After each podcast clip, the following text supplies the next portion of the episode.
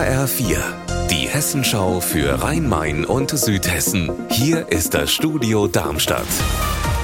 Mit Mike Markloff. Hallo. Der Oberbürgermeisterwahlkampf in Frankfurt war so spannend wie ein Krimi. Am Ende mit dem besseren Ausgang für den Sozialdemokraten Mike Josef.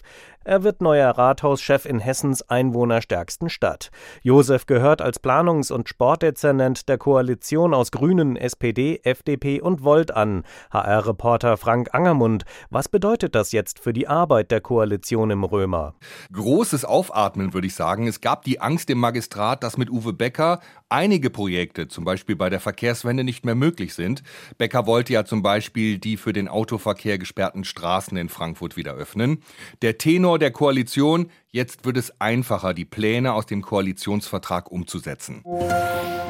Wahlen hat es auch in zwei kleineren südhessischen Städten gegeben. In Bischofsheim und Neuanspach sind gestern Bürgermeister gewählt worden. Und da gab es durchaus Überraschungen. Anna Vogel, welche denn?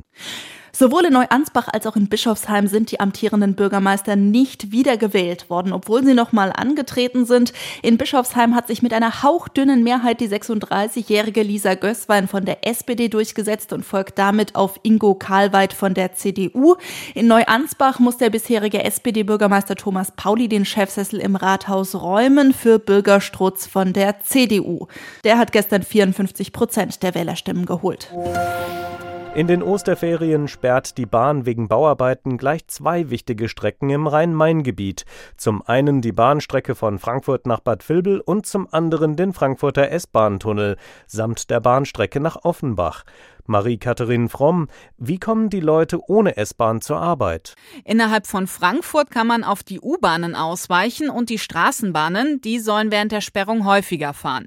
Aber der Weg von Frankfurt nach Offenbach, der wird komplizierter. Da fahren dann nämlich Ersatzbusse und die brauchen natürlich viel länger als die S-Bahn. Immerhin sollen die S acht und die S eins während der Sperrung teilweise fahren, und zwar über Umleitungsstrecken. Unser Wetter in Rhein-Main und Südhessen. Sonne und Wolken wechseln sich heute ab. Dabei kann es aber auch Regen und Schneeregen geben. Bei Werten um aktuell fünf Grad in Roßdorf-Gundernhausen im Kreis Darmstadt-Dieburg. Ihr Wetter und alles, was bei Ihnen passiert, zuverlässig in der Hessenschau für Ihre Region und auf hessenschau punkt de.